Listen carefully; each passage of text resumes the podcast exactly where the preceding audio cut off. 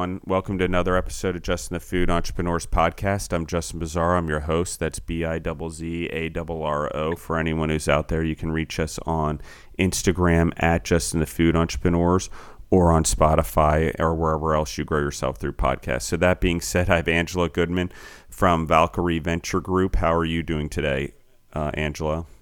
I'm doing great, Justin. Thanks for asking. Yeah, sorry. So the audience knows I had a bit of a hiccup on the way. Sometimes it happens. Normally it's me tripping over the introduction, um, but today it was like audio equipment error, user error, most likely on my part. But that being said, Angela, tell us about your story. I know you through Arete Syndicate, so we'll talk a lot about that during this episode.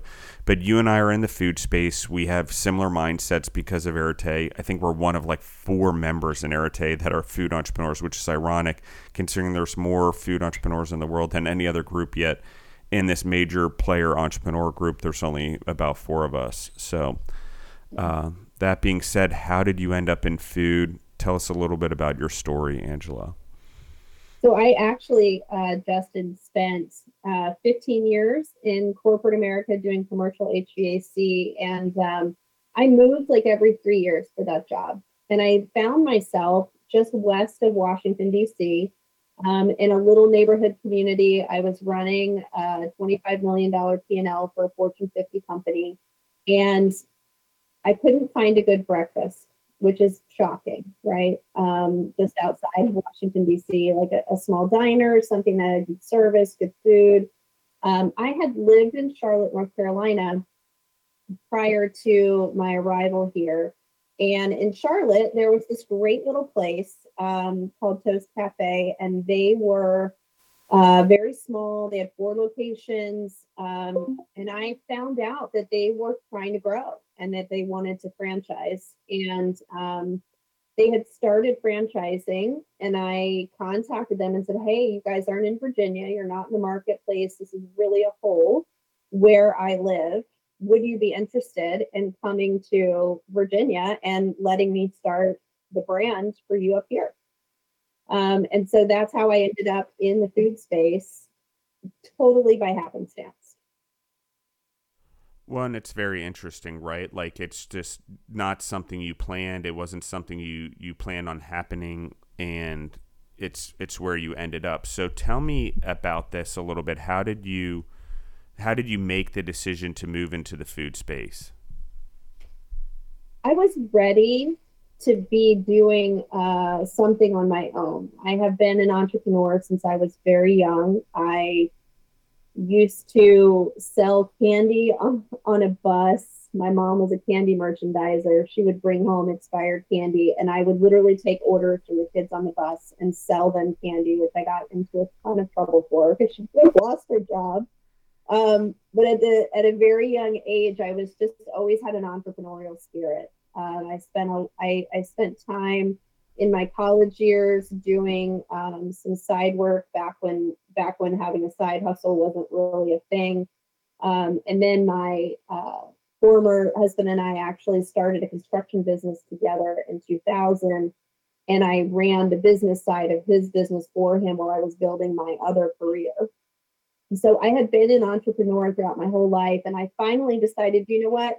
I'm tired of working for someone else. I'm tired of not bringing my own value to the table and what I'm worth and being paid appropriately. So I said, this is a great opportunity. You know, it's a great brand. The food is amazing. The service concept is different than most um, full service restaurants. And so that's how I ended up in food. It was it's always been a passion of mine. I love to eat. I'm the person who, if you come to my house for the weekend, I'm getting up in the morning and making you eggs and omelets and breakfast. So it just ended up being a very natural fit. My first job was the Waffle House. I was a waitress and a and a cook uh, at the Waffle House, and so it, it was just a very natural fit for me. What's your favorite part about food? Like, why did it catch you? What was the the thing that you that really grabbed you? I would say. So this particular brand, the thing I love most about it is it's a hundred percent customizable. So the menu has 70 offerings, which is a, a, a ton of offerings actually for a menu.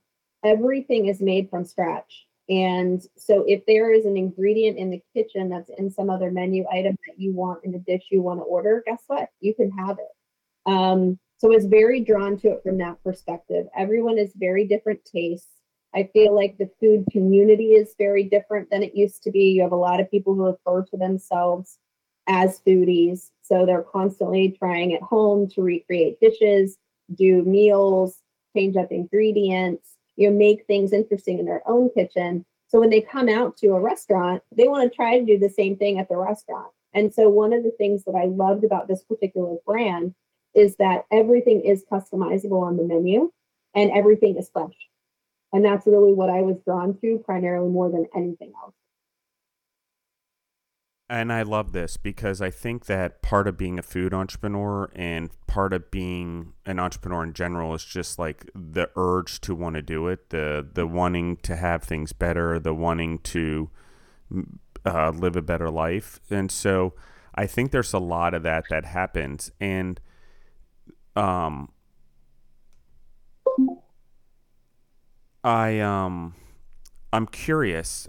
I'm curious how you you you wrap your head around all of it actually because for me it's sort of just it it things fell into place there were opportunities and and things just happened based on that. Is that what you found? Like once you decided you were going to be entrepreneur once you decided you were into food did the the things like the adventures just happen to come? I mean how did you go about it? Yeah you know it's funny when i first decided to get into the business I wanted to be 100% hands on.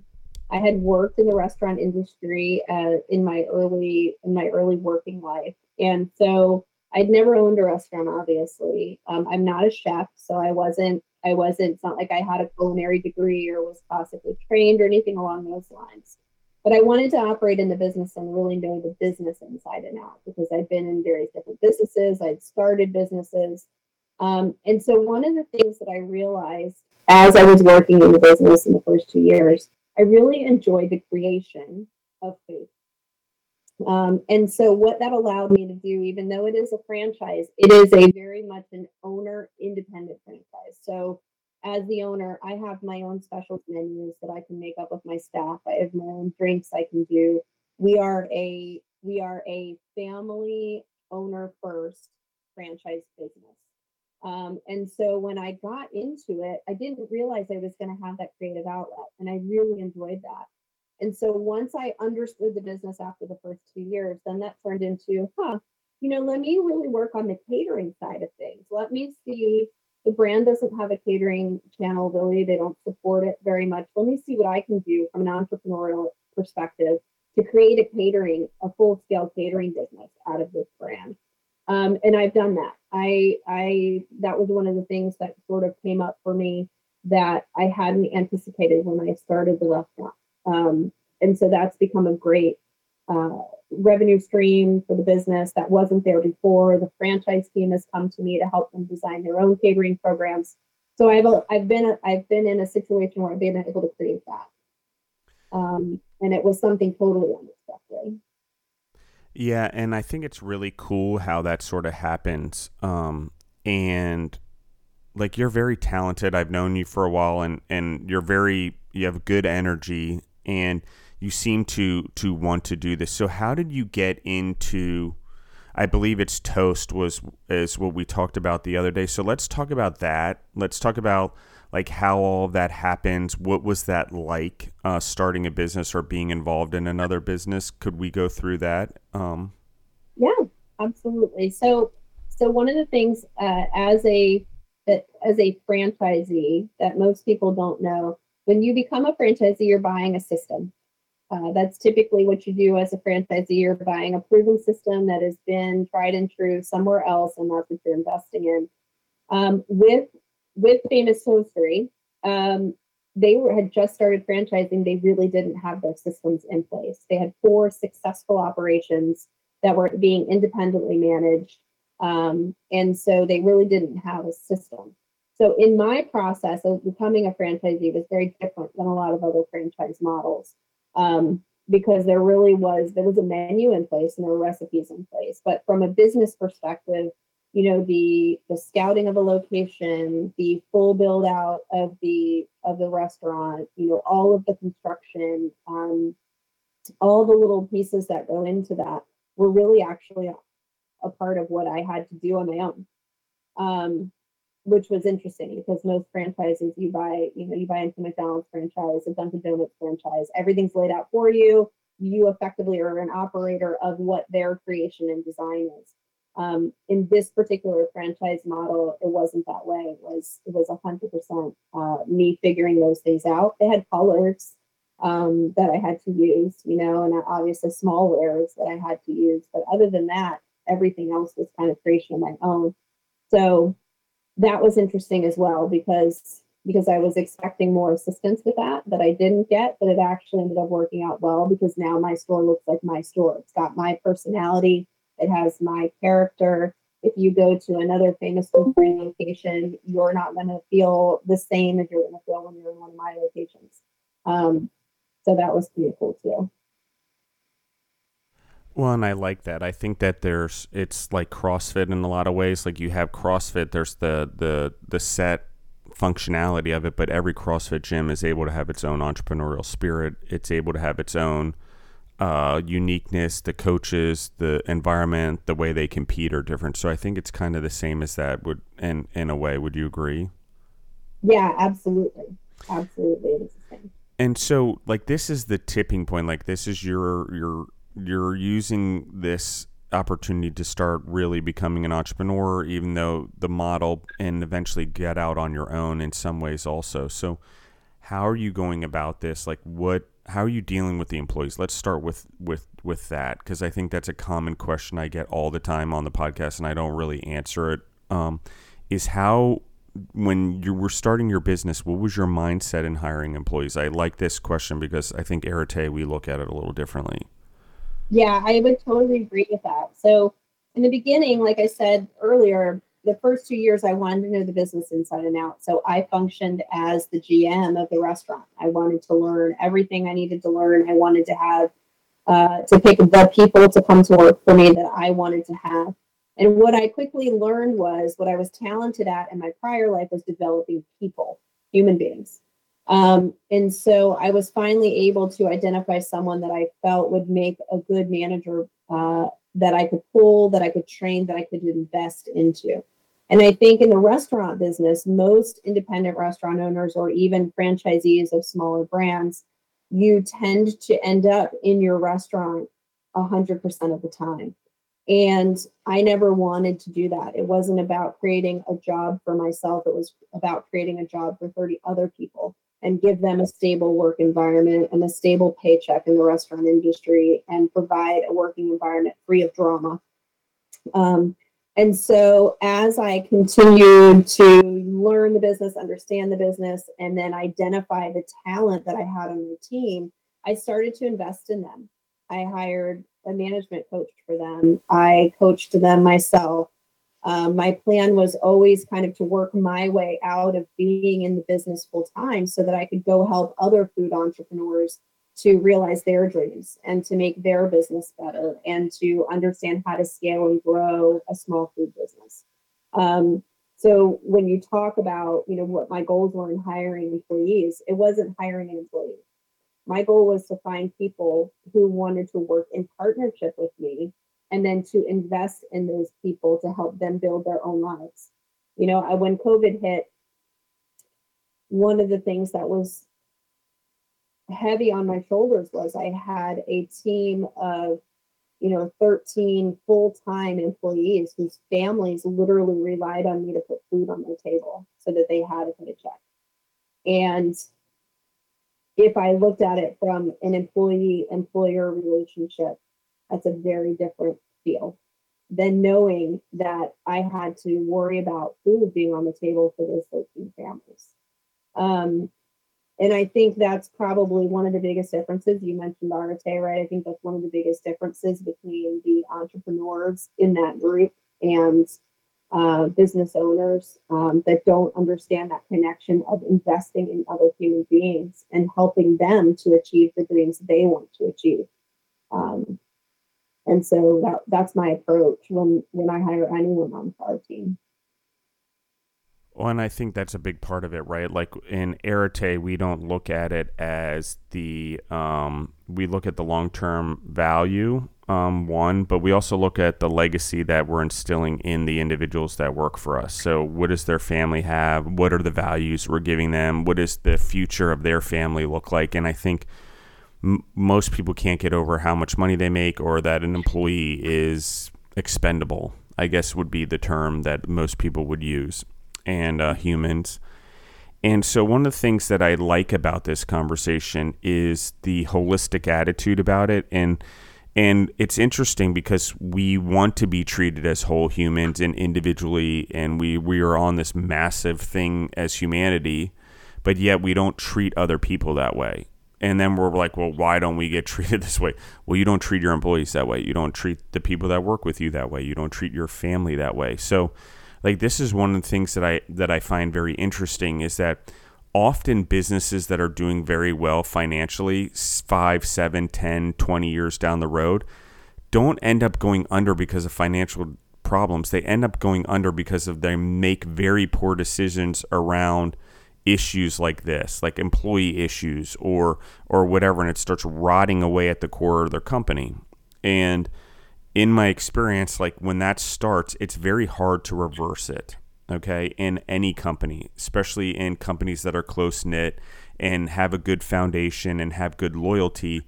If you're not constantly fulfilling the dreams and and concentrating on the employees or the team members as we call them, um, they don't.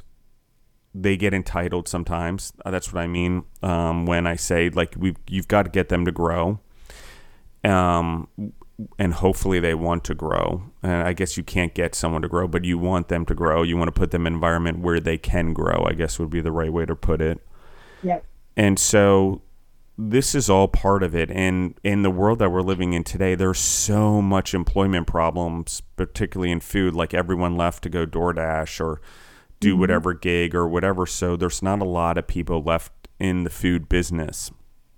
And it's always amazing to me because this would be the opportunity for someone who actually had work ethic and everything else to really step up, or anyone in outs in an outside industry that wants to come into food. Now's the time to do it because you can get leaps and bounds in terms of pay and getting promoted to a supervisor and promoted to a, a manager. Why? Lack of competition. Okay, it's like being going to war and your sergeant gets killed and all of a sudden you've been promoted to sergeant. It's just the opportunity that's there. It's not great and it's not great that it's happening in the world, but it is where the opportunity is. And so it's just you know, and we don't look at that enough. If anyone wants to make money and really wants to do well in the world, like five, ten years from now, you should go into food. Like I don't know how to tell everyone that because there's no one else here. There's going to be no experts in ten years, at least yeah. in the United States and so, Angela, let's talk about um, how do you build a business where, like, it's different because I feel that as an entrepreneur, I um, I don't have the I have restrictions and contracts and stuff like that with hospitals, I guess. So it's like that, but I don't necessarily had the restrictions of a franchisee or whatever, even though you have independence. So Talk to me what that's like. How do you navigate being an entrepreneur, but also making sure you stay within those boundaries?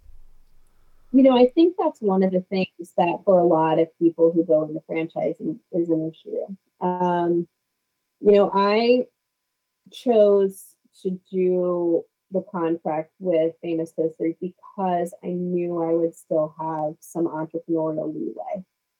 Um, I would never have done a franchise with a very cookie cutter franchise program that I had to fall within every single line because I am a person who consistently looks at things and wants to make them better. Um, I am constantly challenging myself, challenging my team, challenging people around me to to make every day one percent better than the day before um, which means that there's room for growth in the business and in the franchise and in, in all of those things. So I'm not good at being confined uh, whatsoever, which is, like I said, a lot of the reason why I picked Famous Faces because I knew I wouldn't have the confines of a traditional franchise that had been in place for a long time. um, it can be tough. You know, I, I have friends that are in the franchise space with other franchises that are, you know, they deal with cease and desist letters from their franchisor because they're not doing everything exactly to the letter of the law, you know, or they're in a situation where their franchisor won't allow them to market themselves. And all that's created is the actual national scale marketing and not their local marketing in their local place. And so that sometimes can be damaging to you from a local perspective if you don't have the ability to get out and really get engaged and involved on a, on a local marketing level. Um, so that can be a challenge. So if if there are people who are listening to the call that are thinking about getting into the franchise space, especially in food, you need to really kind of understand what type of investor you are. Are you an investor who wants to have that creative piece, who wants to make additions or changes or show some level of creativity, or are you an investor who wants to have a, an exact plan laid out for you that you follow and the business handles for you, your marketing and your, you know, and your larger scale items? Um, definitely a great question, Dustin, because it is a very different experience and you have to understand who you are as a potential franchisee and what best suits you when you're out looking for places to invest. And I agree with that. I mean, the franchise model, you, you really have to, if you're going to go into it, like, I'll give you an example. If you're going to go to Chick fil A and try to be a franchisee, I think you have to work there for like two years or something, but I don't know exactly how it all works, or you, it's either that or capital or something. I don't know. But once you're a Chick fil A franchise, you cannot franchise any other franchise. Like, mm-hmm. you're stuck like your Chick fil A all the way. Although I do know that they're creating a burger concept and I do know that they're creating a wing concept. So they're going to diversify their offering so their franchisees can probably have more than one concept. And, um, but the thing is that, is that it's, if that's, if you want someone, you know, if it's a McDonald's franchise, for example, it's cookie cutter and you go in and out and as long as you have good employees and they're there all the time your business will run well and you could probably have multiple ones of them. The problem is, is what I'm seeing is some of them are so cookie cutter that they don't know how to deal with what's going on in the world right now, or the employees who all of a sudden four call out out of your eight. Like, you know, how do you deal with that? So those are some of the things just to be aware of, like how what's hiring look like how do they pay like a lot of people pay like on the same day now which is just crazy to me like you make your money the same day so I mean, people can come and go as they, they please. That's a little bit um, what's happening, even more so than it did before. Yeah, and I think, you know, in the food business, especially, the culture of the business is the most important piece. You are so limited on the amount of margin that you can make in the food industry that you really have to build a solid, solid culture foundation within your employee employee base uh, because it can cost you a lot of money. You know, if you're continually retraining, if you're continually uh, having turnover, if you are in a place where your culture is not one that welcomes new ideas from employees on how to deal with waste or how best to inventory or how best to handle customer service issues, if you have a culture that doesn't allow to breathe with that and you don't have employees that are engaged to be able to handle and problem solve, chances are you're probably not making any margin. Um, you're probably having a lot of food waste. You probably have customer loss and discounting and things along those lines. So even in the restaurant business, which is a much more transient industry than most careers, you have to be focused on what the culture of your business is in order to be successful.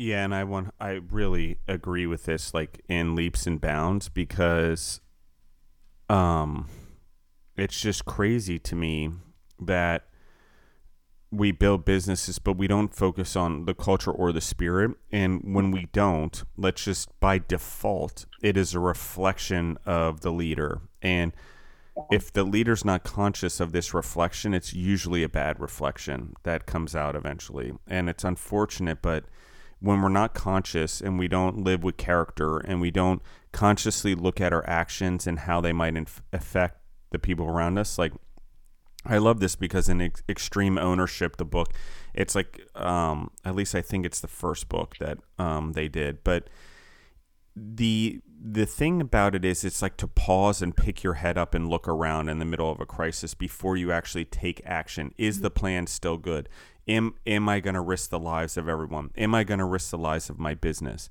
and so how do we do that and how do we as entrepreneurs and as food entrepreneurs we have a lot more to navigate and like I, I emphasize this because we have so much more to navigate. It means we got to spend less time in our businesses. And it really means that we have to, and it seems like, oh, we have worry about chicken and chicken not cross contaminating with beef and beef not cross contaminating with pork and, you know, thaw levels and shelves and ordering food. And we have a lot of different SKUs that come together in a lot of different recipes. So there's a lot more that goes on in food than any other business that I know of in that way like how many ingredients come together and how many products you produce and how hard it is to track all those ingredients and you need to know where they come from and they do they have the proper certification so on and so forth and so it's important that you pick your head up you know as entrepreneurs as angela was mentioning and and really look at how your actions are affecting the culture of your business or the spirit mm-hmm. of the team members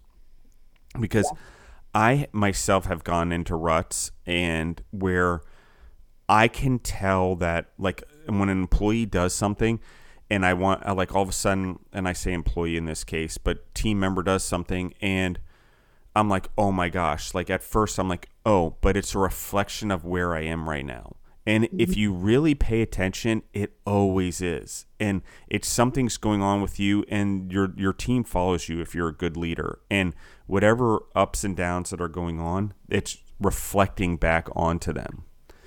Mm-hmm. And it took me a long time before I realized how truly impactful that can be.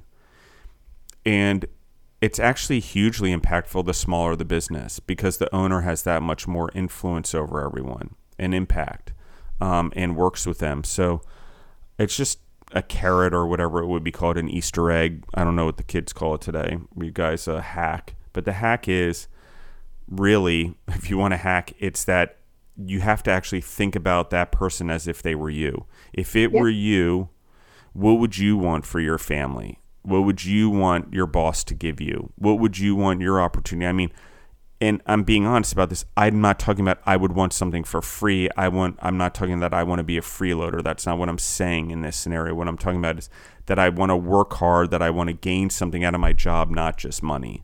I want to be paid well. I want to I want to grow, and maybe I don't want to grow to be a supervisor, you know, and I have to think about what that human wants but what is it that they want? Because if they don't grow, they're not they're not going to be happy. And no matter if they stay in that position or not, that's why training, that's why constantly um, making things harder or making things a little bit uncomfortable in your office is important because the employees, um, team members, however you want to look at them, like they need a little excitement. They need challenge. Um, Angela, sorry, I'm going to go on one more thing and reemphasize something, and I just I want to say this for the audience, and this is my perspective, obviously, but I heard this the other day, and this is a good time for this conversation, which is, and I'm going to repeat it, and I have on other podcasts episodes, but it was something I heard that I just feel is so true. Like, like if you God and the devil work in the same but opposite ways, okay, and it's so true. Like, what de- what what the devil is trying to do is lead you to death, and by leading you to death, the actually the way to do it is by giving you a little little bunch of pleasures or as we would say dopamine hits. Like it's a lot of little pleasures here a lot of little instant gratification so we don't try to achieve excellence. Where god works is he's putting a lot of uncomfortable situations in us. Like i would say like it almost feels like death by a million cuts but actually those the feeling of those little death moments are actually the things that bring us to greatness so what God does, he, he brings these little moments of death to us or, or down so we can have greatness where the devil brings us these moments of dopamine and these moments of satisfaction so we become less and less hardworking and we get more and more stuck into our couch behind Netflix. And I just thought it was an interesting perspective because – like I get it, especially in service. You work 10, 12 hours days. The last thing you want to do is go home and be active and, and you want to sit on your couch and do TV. I get all of it. And I've and it's taken me a long time also to learn that it's actually your body will adjust if you push it just a little bit. Okay, I came home and I walk 10 minutes, I walk 20 minutes, then I walk 30 minutes the third week, you know, every day. And by, you know, weirdly, by like a few months in, like I'm not only walking, I'm running, I'm exercising, but I'm also not hurting after work or during work, which is the weirdest thing ever. And I just want to emphasize and anchor that point that weirdly staying more mobile even after work helps like loosen up the muscles that are being engaged at work. And so 75 hard did this for me or live hard does it for me because um, now it's live hard basically. There is it's not just 75 days the last four years it's whole years of my life that have now four whole years of my life i've dedicated to this program. So i think that if we take that into our lives angela um, that as entrepreneurs in the way we look at things or and and can still those values in employees like make it fun like hey let's walk during lunch break let's and most people don't. I'm not, I'm going to be honest with you, they don't do it.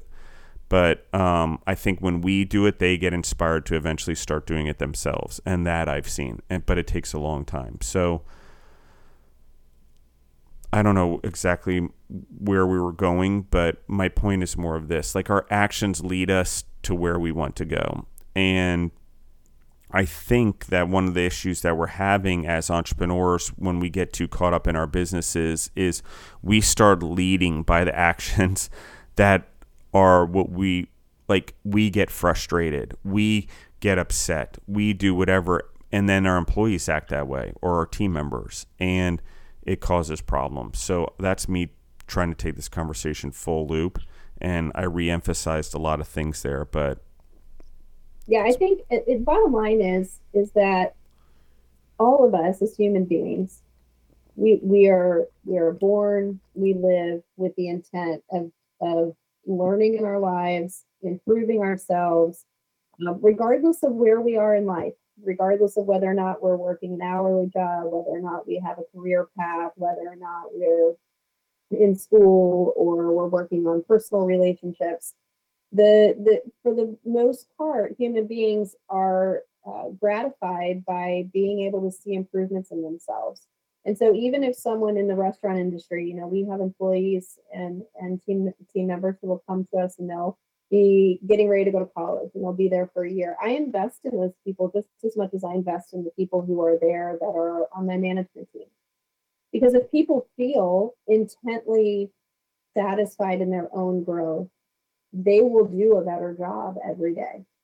And i think that you know to your to your point right we may not have everyone on our team who wants to do 75 hard or do the physical engagement but that doesn't mean we should invest the less in those people.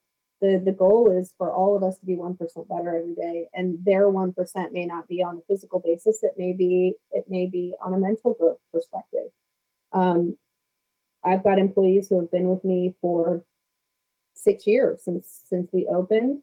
They're not the same employees they were six years ago. They've made investments in themselves. They've made investments in our business. They've made investments in our customer base, and they have, you know, come to continue to grow.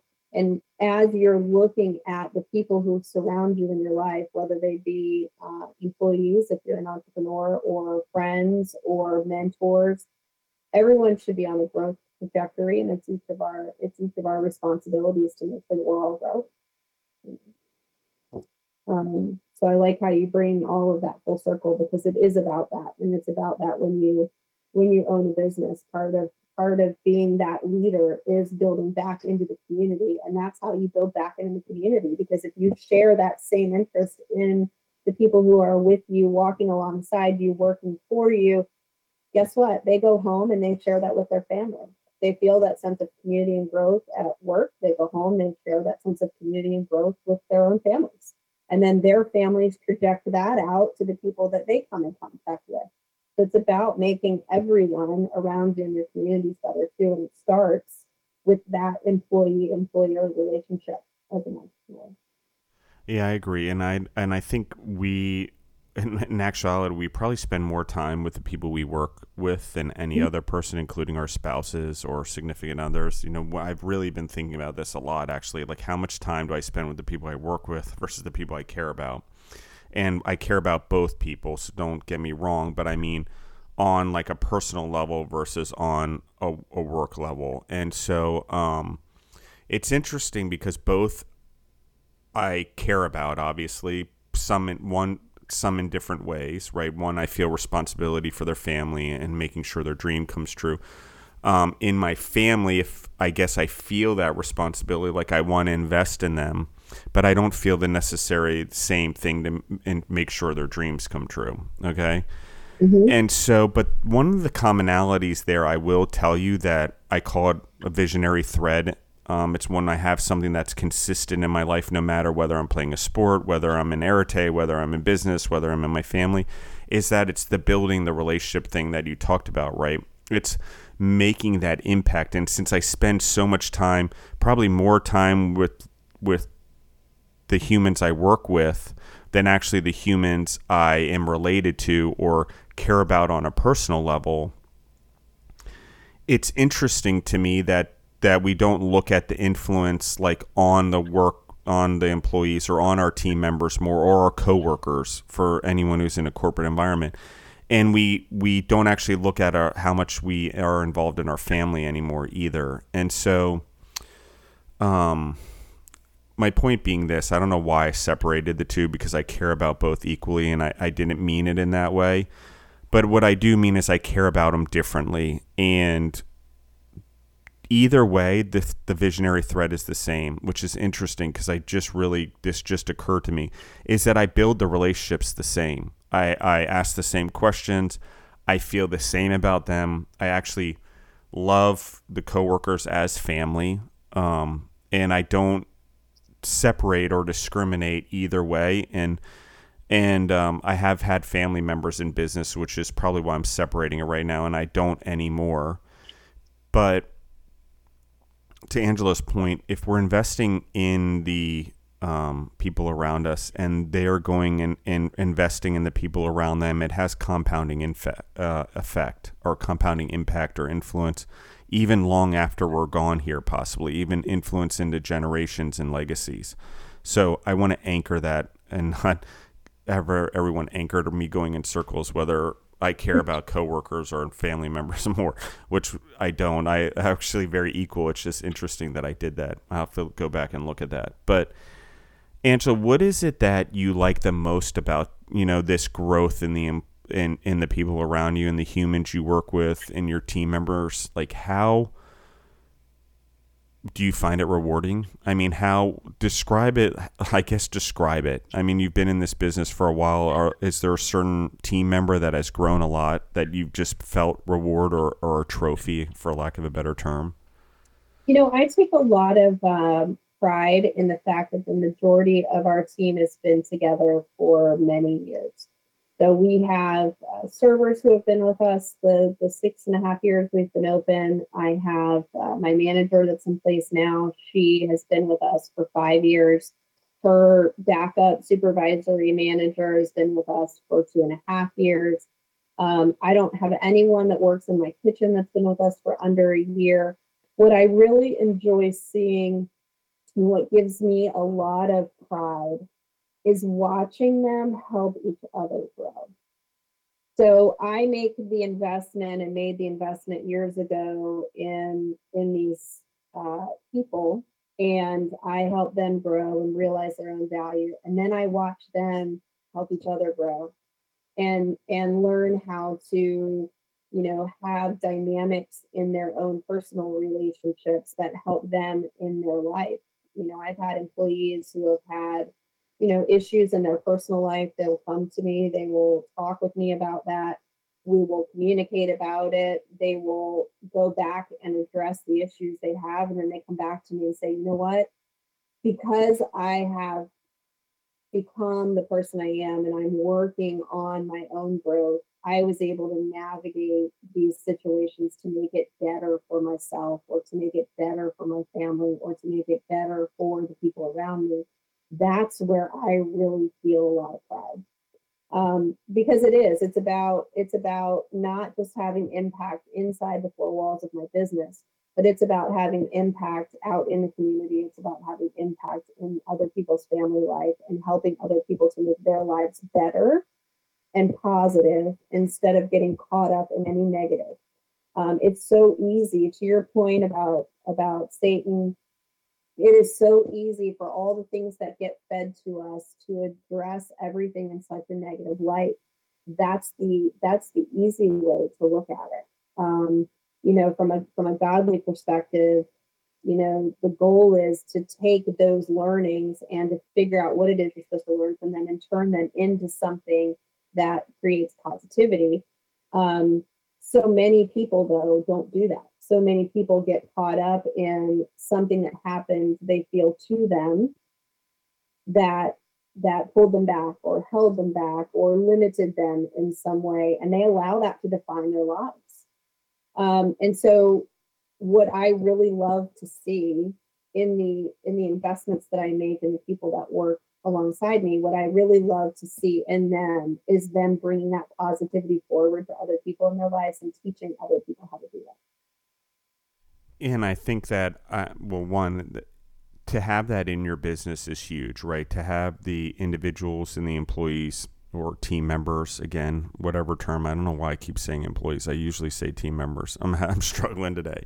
The, but the thing is, is when they teach each other and they own it, that's they're taking mm-hmm. ownership that they want the next generation because I'm going to say this for 10,000 years of human existence or and beyond, the like we learn from each other through storytelling and we mm-hmm. learn through each other through what would be called today as tribal knowledge because it's like the way things were done back in the day and how, why would we do it that way I get it. You need standard operating procedures. You need things captured. The business needs to run, and you need USDA. But within what Angela's talking about is culture, and within that culture is the ability to teach that culture to next generations along with the skills that go along to make that culture exist okay and if a culture or spirit of a business is successful that's when the money comes like you could be profitable today. That doesn't mean you have spirit of a business. It just means that you're doing well. You've got the other parts of the puzzle great, but the spirituality still needs to be worked on or whatever the culture. I call it spirituality because at some point like I felt culture was too easily a word that people felt they could influence too easily. Um, as I as we as we um, as we preserve a company, um, you want to preserve the culture, and so I I use the word spirit. Like I've started using that word just because it means so much more, and so I think that if we focus on the spirit, what makes it run, the culture is something that just happens. I think that we've we've said that business schools have made it that way. So I'm not saying it's wrong or anyone's using wrong. I just think as entrepreneurs or anyone listening to this podcast, like the, our words are our rudders in our businesses and our lives. And if we make sure we use those rudders with intent and our words with intent, um, that doesn't mean I don't cuss every once in a while or whatever. That's not what I'm talking about. Although I kind of do that with intent also um, to emphasize things sometimes. But it's it's that like okay intentionally we're going to build the spirit of our business. The culture of the mm-hmm. business is what happens when we build spirit okay? And then you know i've always found that if i use the word culture too much people think they can influence it too easily. And while you want your employees to influence you want your employees to influence the spirit and positivity of your business not necessarily a culture of a business. Because culture can also mean and i've seen this in my case particularly in georgia is that if the employees are uh, um, enabled to create too much culture, they can create a negative culture or subculture within your culture. And so you just have to be aware as an entrepreneur, like you're leading, you're having to also check the culture. And the bigger your company gets, the harder it is to maintain. And if you don't do what Angela's doing, which is actually getting individuals who own the business also, even though they're not owners, and they're teaching the other individuals and they're creating that spirit in the business because the spirit is created by passing down knowledge. I just don't know how else to say it. Like culture is like I could create any culture. Oh, we're a health food company and let's create health food culture. I'll put in a bunch of health food vending machines and signage everywhere and we got healthy culture.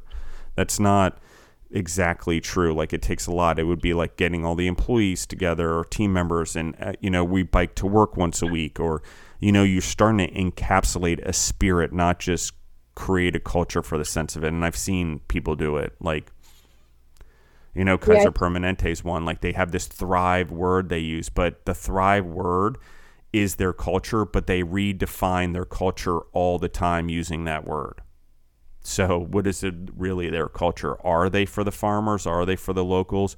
But yet they use Sodexo for all their food, who's a French company. Like, so, like, those are the type of things I'm talking about. Like, what is it that we're really building as entrepreneurs? And we should be aware. And anyone who's listening to this podcast, you should be aware of the food companies you're buying from. That's the other thing. Look at the entrepreneurs. Like, I would much rather buy from Angela than buy from someone who treats their employees like garbage or they're because at that point they are employees to that person they're not team members and i think that's why i'm using the word because like in my head today is a lot of this like i witnessed something two days ago where just this i went into a restaurant and i got food to go and um, here in Nashville, and the the the owner of the business was just treating the employees so bad because they had so many orders coming in. And one of the things he was doing is he had like 15 different like displays up to try to handle all the orders uh, coming in for delivery, which you just can get one service like a flyby or something or whatever it is, and it can consolidate. Or you have Toast, not to be confused with the Toast we're talking about, but there's programs that consolidate it. Square, maybe you have to rewrite your menu, but it's worth consolidating. But it's things like that. You do, like you're making the error, dude and why are you getting mad at the employees? You could fix this problem by just working on your business, but instead you're creating bad culture and bad mm-hmm. spirit.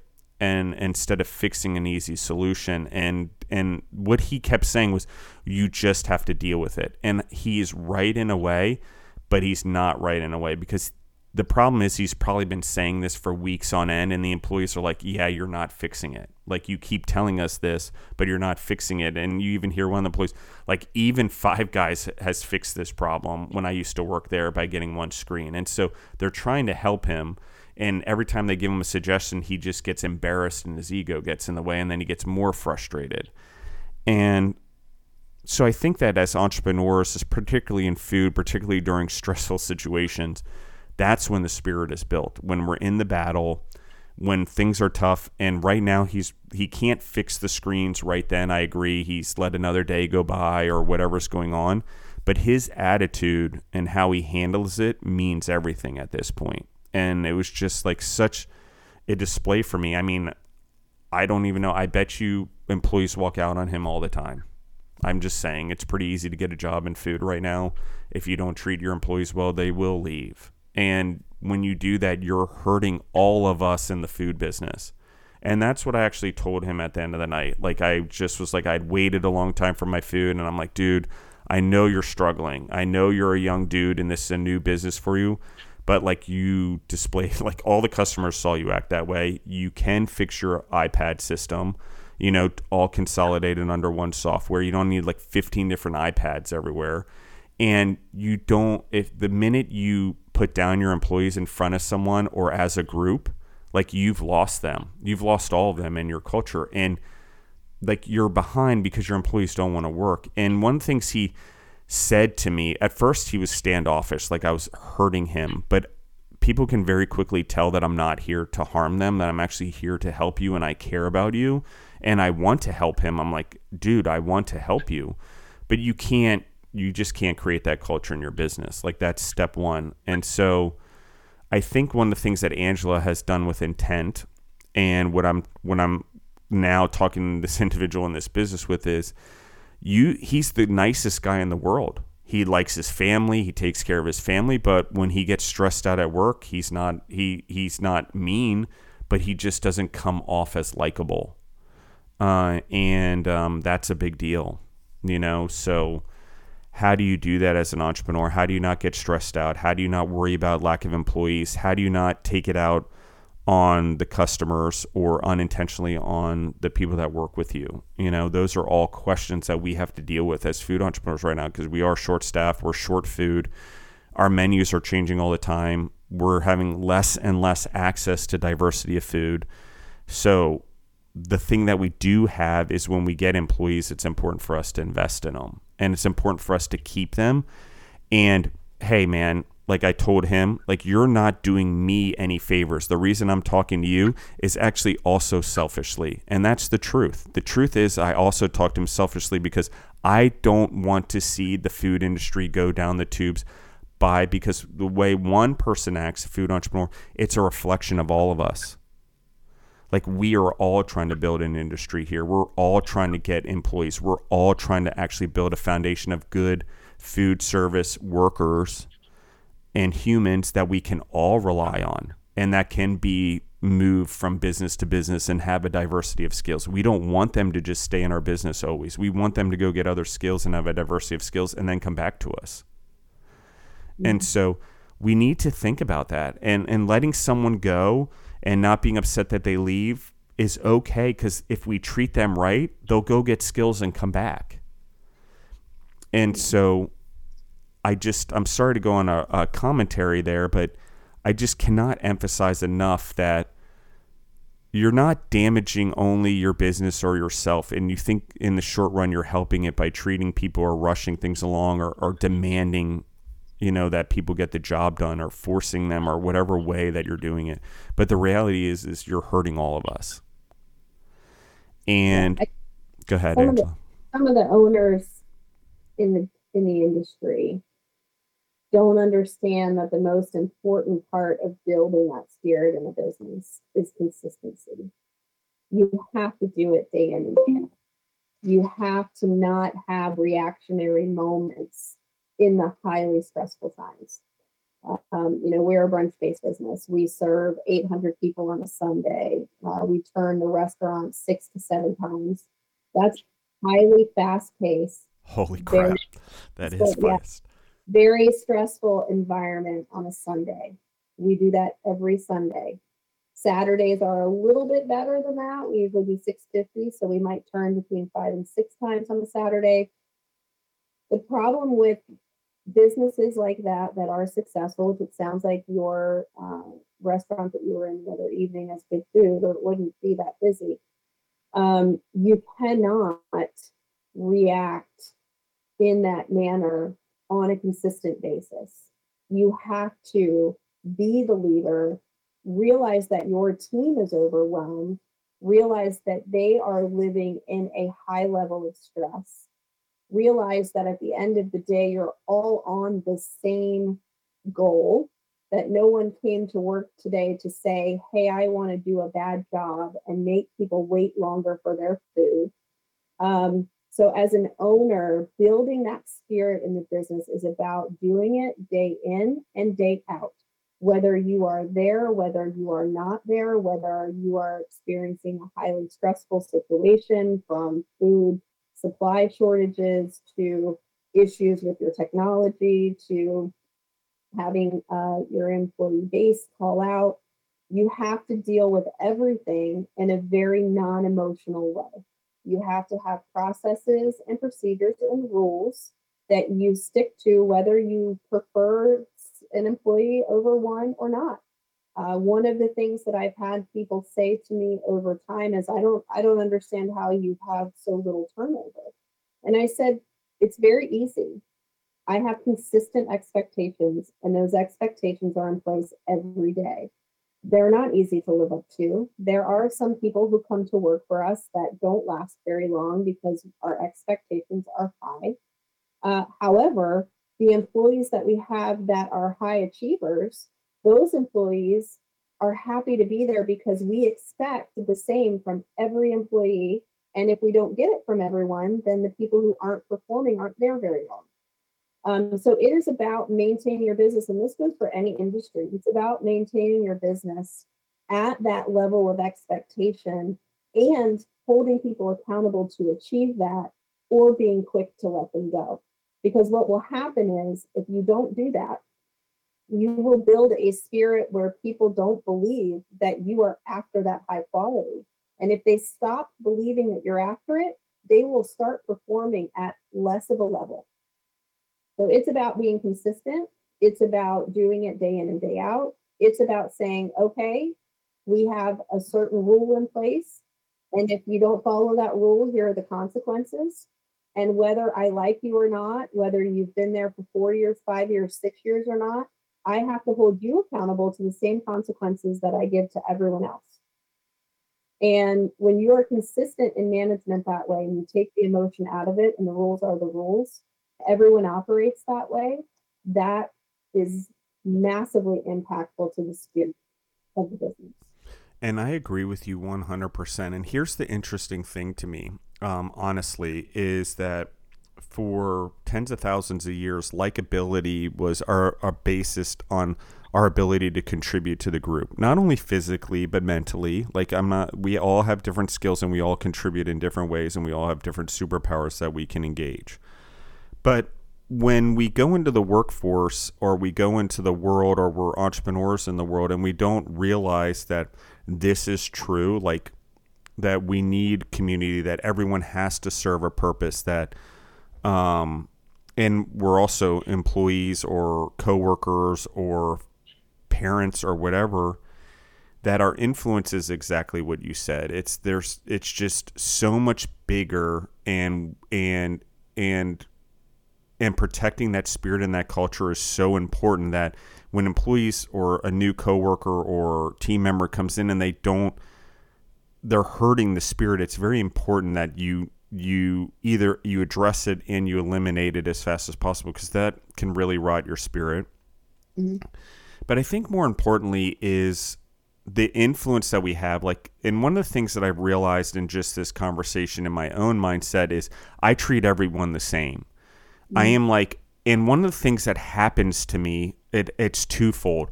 One is on one side, I get, well, gosh, like, like I'm your girlfriend or whatever has happened to me in the past. Why am I getting treated different than the other? Why am I not treated better? I'm like, well, everyone gets treated the same. That doesn't mean I don't address individual needs or individual issues. It just means that as a whole, what I care about goes back to our instinct, which goes back to our 10,000 years, which is are you benefiting the group? Okay. And if you're not benefiting the group and you're not raising up the group because we need to raise the water so all ships raise with it, which is all of us are ships and we all work together to raise the water, then you're not growing this community, you're not growing this business, and you're not growing the individuals around you that are in this business or your family or your community, or we could go on a million years. So, this is the thing if you don't do it in your home, you don't do it in your work, you don't do it in your business, you just don't do it. It's like this the saying how you do one thing is how you do everything. And mm-hmm. so if you're not investing and growing and being nice, it's it's you're you're not contributing. On the other hand, sometimes I'm so consistent to what Angela's saying, and I am always that person that people get the wrong impression. You know, that they're like, oh, you know, you know, like I don't want a relationship. I'm like, I'm just being friendly. Like in the world that we live in after the massive COVID, that if someone's too friendly, there's an expectation that they want something from you. I'm blown away by this. Like, okay, people are just being friendly. and They're not trying to get anything from you. They're not trying to do anything. They're not trying to take advantage of you. They're not trying to expose your victimality, whatever that word would be, and your victimization. Like it's just one of those things where we're all here to prosper. And if we all try to grow each other, knowing that as a group it's important for our future long after we're gone, because it's like our impact is so small. Um, as it is, even with trying, that to not have any impact at all or have a negative impact seems crazy to me, but people don't seem to think that way. So, to Angela's point, I think what I'm going to anchor for everyone is we can only, especially as entrepreneurs and even in our communities, and when you have family members, it's a little harder but you want to make sure your surroundings, your business, your team members are all in that positive energy space. Okay. That doesn't mean we don't have good days and bad days. That just means that the way we handle things or the, the individuals in your business handle things is with a positive outcome. Like, okay, this happened for us. What can we learn from this?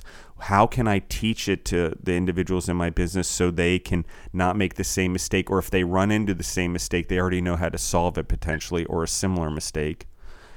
And it's that, like, that's how businesses run. That's how they stay around for 25 years, is that mm-hmm. ability to pass down that knowledge. Um, and in my own experience, the only way that businesses really successful businesses go under is when they don't listen to the employees. They don't invest in the team members anymore. It becomes very about the managers or the entitlement of the business or the entitlement of the employees um, versus everyone being team members. And that in that case, I will use a different term because if you treat them like employees, they will always be employees. Mm-hmm. And if you treat them like team members and and partners, they will always be team members and partners. And for me, it's just been easier because even though I'm the leader, I see that I play soccer. I'm not I don't I'm not the coach of the team. I'm the captain of the team and I'm on the field with the team and they cover for me and sometimes I need to take off my captain's band and sit on the bench and give it to someone else to lead every once in a while because every once in a while like I have to check out. I I have too much going on, but I've built a team that can carry the load, right? It's just being human. Like every once in a while, there's a family emergency and a funeral. Well, if I can't leave my business and the business falls apart and I'm not there, then it's not a business. It's just in show. So, all of that means investing in team members um, is my point. Like, you want to be able to have flexibility, you want to be able to have freedom, you want to be able to have the entrepreneurial life. It doesn't mean it's the easy road, it just means you have to grow the humans around you. Yep, that's 100% right. You have to you have to as you elevate yourself, it is your responsibility to elevate the people around you. Period. No matter what part of your life, whether it's your children, whether it's your uh, direct family members, whether it's your friends, whether it's your coworkers, whether or not it's uh, team members, employees, whether or not it's other peers or colleagues. It is your responsibility as you continue to elevate yourself and learn and grow from life that you help others do the same.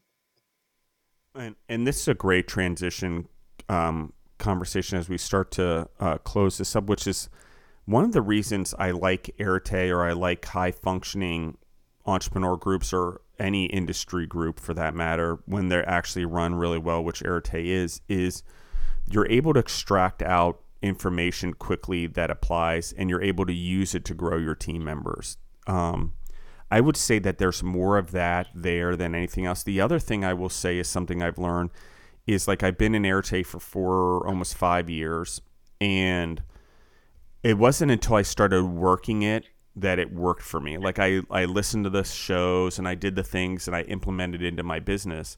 But when I actually started also living by it, um, more so like I'm already a high functioning individual. I've already done a lot of the stuff in Arete, but to be around a group of people that's also doing it, that shares the same energy, and then to network with them like you and I are doing right now, I think is hugely important. And like I'm a firm believer in Arete. Anyone who probably listens to the podcast sees it. Anyone knows I probably do live hard or 75 hard. Like I live that lifestyle. So it's not new to someone that I bought into this. And it seems like it's all Arete or it's all 75. The reality is, is I've been doing most of these things like since I can remember. Like I've had discipline, consistency, and whatever.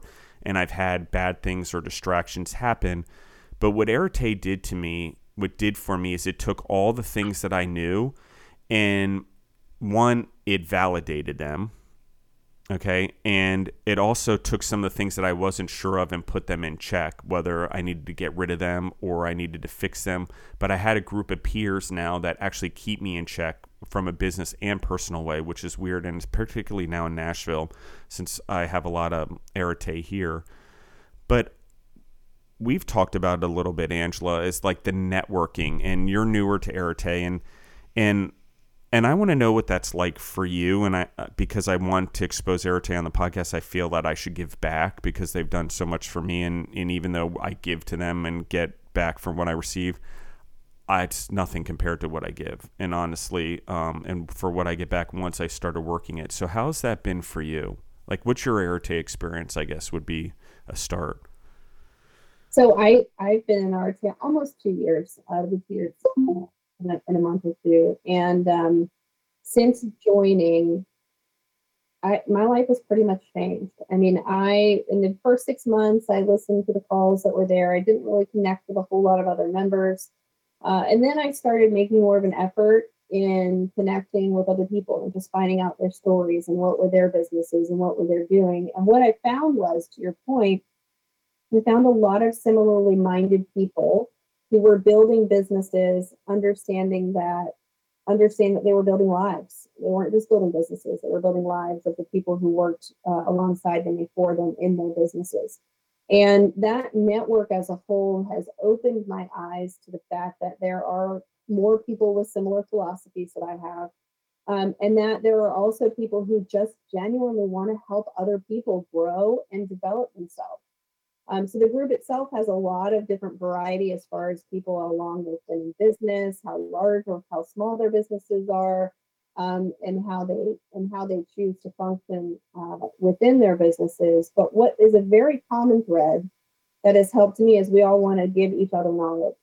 So before I joined Arete, I didn't know anything about multifamily investing. I didn't know anything about um, syndicates. I didn't. There are a lot of things I didn't know about that some of the other people in the network were doing that that now I'm also doing. And it's gonna help. It helps me grow. It helps me learn. I can teach other people. I can provide.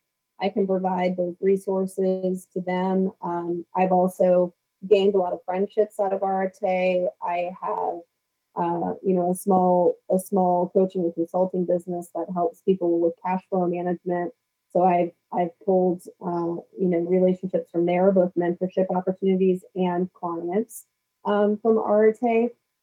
So similar to you, I have gotten so much from being a part of the group that I I continually give back uh, to the group as a whole in whatever way I can, whether or not it's someone posts a question, you know, I'm there to answer it, whether or not I'm helping to put some type of event together that I know people are going to benefit from.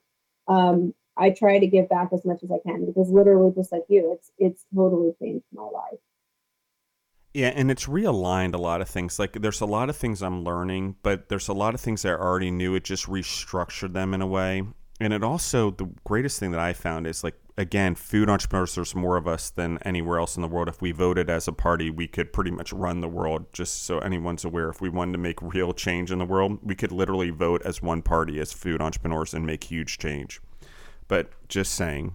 Um, the. Um, but it aligned things for me in a different perspective and it put them in a much better order. One of the reasons was is because I was able to get so much insight from entrepreneurs that weren't in the food industry. I'm, I'm talking restaurants, I'm talking construction, I'm talking food service equipment, I'm talking food as a whole, the whole business. It's very small, yet there's a lot of us in it. I don't know how to describe it, but and the way of thinking in food and food entrepreneurs, particularly because most entrepreneurs in food have to work so much in their business, it's a very small mindset, very small. And franchising is usually done by corporate people that want to make money, not actually entrepreneurs who are trying to build a legacy. I mean, I just want to say that investor comes in, an equity partner comes in, and then it's leverage, leverage, leverage. Let's grow this thing so we can get our money out, so we can get our return on investment. Okay, so what I've learned is, and and been able to practice a lot, is that actually building the core values and being true to everyone actually generates way more money than chasing the money. Mm-hmm. Chasing the money is great, but when you have downtimes, people will chase the same, will chase bad money just like they chase good money. So just be aware of that. I've learned that from the group. One of the things that as that came into perspective, someone said, "Watch in your business when you're making money, the money chasers chase it when it's good, and when things are going bad, the money chasers chase it even though it's bad because they still just want the money." And it was mm-hmm. true. It's been true for me ever since. And when someone put that in perspective, it changes the way you look at it. Also made me realize that in my business, as we're talking about culture and spirit and human core values, when you're a successful business and you're starting to make tens of millions of dollars, if not hundreds of millions of dollars, you start attracting the people that care about the money more mm-hmm. than they care about the spirit. And that was part of it as well for me is that as I got into I there were a lot of entrepreneurs that had been down this road or built successful business and had better coaches and better mentors as they were doing it because they were outside of food and weirdly in food there's so many of us in food we can literally go down the street and get advice so we don't tend to go to the the cream of the crop in food to go get advice, we don't even know what that is. Like I don't even know what it is. I think about this all day. Who is the cream of the crop of the food business? Like who's the person that's like an Andy Frisella in nutrition or um, the guy who runs BPN. You know, there's two individuals that are running very strong personal brands and performance companies based on health. We don't have that individual in food that I know of that's running businesses, that's out there leading, that's on a global scale, trying to save the world and the environment and all that. I just don't see it. And so, because there's so many of us, I think it's one of those things. It's like, oh, there's 10 people here, there's a fire over there. Someone will probably call the fire department, but no one does because everyone thinks everyone else is. I think it's like that with food entrepreneurs and leadership in food. Oh, it's someone else's problem. I got to worry about my business. There's enough of us here. They'll go fight for the community. And I've learned in Arete that no matter how many of you there are, it's about what you can do and your influence and the impact that you can have on your community and your employees, not just whether or not there's a lot of people with you. And I've always had the mindset of being an individual, but Arete really tweaked in this thing in food. Like, we have no leaders right now. We have yeah. no one that's truly sticking up for the right thing or on a global scale, what is the balance should we have in food that actually protects the food entrepreneurs on a micro scale? You know, so like Arete taught me to be able to also like very quickly do what I just did, which is take the telescope out to like the worldview and then get it down to what I need to do as an individual or consult with individuals on their tests. Like everyone's always like, what do I do, Justin? What am I going to do? I'm like, well, you see what's going on with reels. People are doing shock value, but shock value also means doing things the right way. So that means changing your food. Like, how are you going to function in the world today where it's easy to become an entrepreneur? Social media is at your fingertips real estate's booming, so you can pretty much find anywhere to put your business. You can buy a food truck pretty cheap. So your competition ability to get in the food game is not how good your food is anymore. That's just the entry ticket. That's like Willy Wonka's getting the chocolate factory. You still haven't won the chocolate factory. And so you just got the golden ticket or one of them. And what Arete did is it put all of it into perspective for me and it helped align a visionary thread which is my whole purpose is the growth of humans and to positively pollinate the world.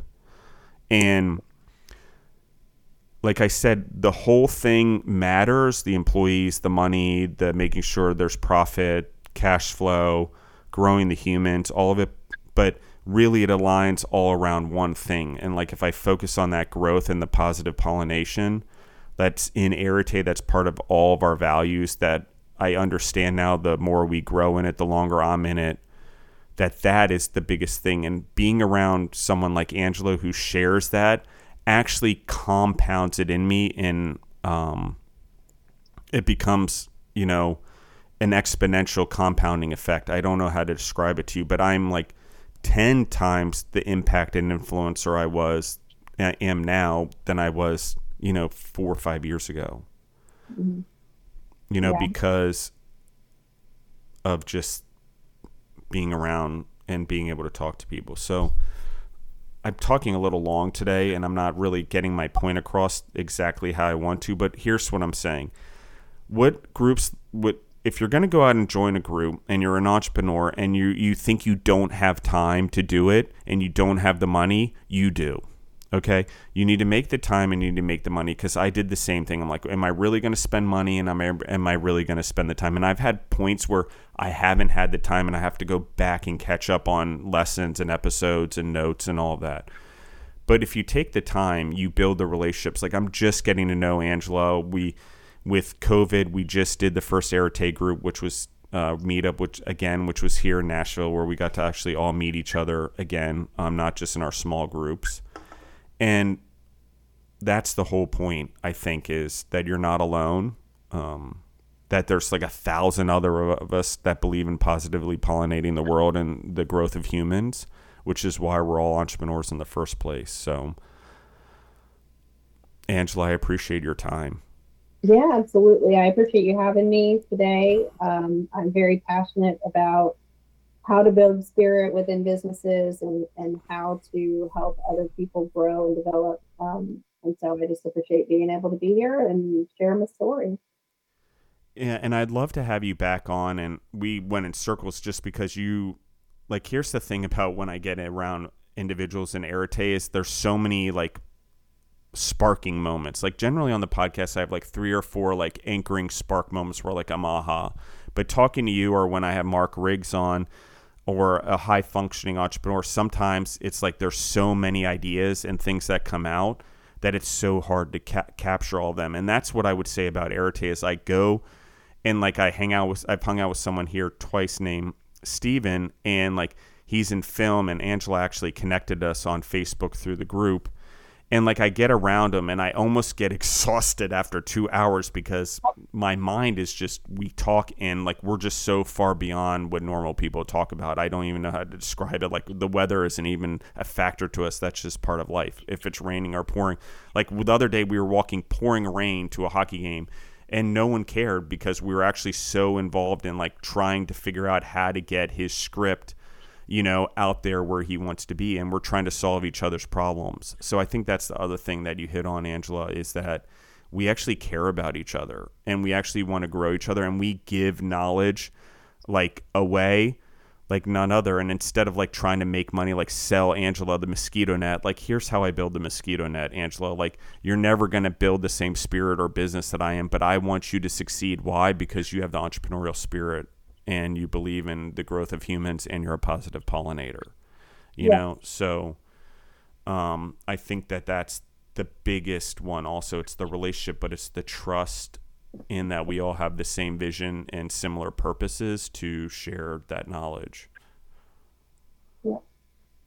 very cool um, Angela, will you tell everyone where they can find you online or where they can reach out to you? And um, do you want to describe your um, your the business you talked about a little bit as we get off and where people can find that with the cash flow consulting and and all that because I want to highlight that as well. Yeah, I, it's uh, it's Valkyrie Venture Group that you started that you started with the podcast today. Um, you can find me on Instagram at Angela Goodman underscore VVP. And you can find me on uh, Facebook at Famous Toastery Ashburn. Um, you can also find uh, Valkyrie Ventures Group on Facebook as well.